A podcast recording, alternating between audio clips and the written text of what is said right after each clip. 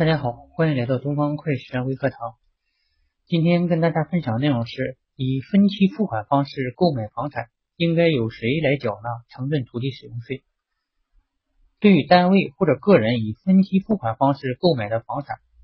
首次付款以后啊，若已办理了产权转移手续，产权已确定为购房者所有的，由购房者缴纳城镇土地使用税。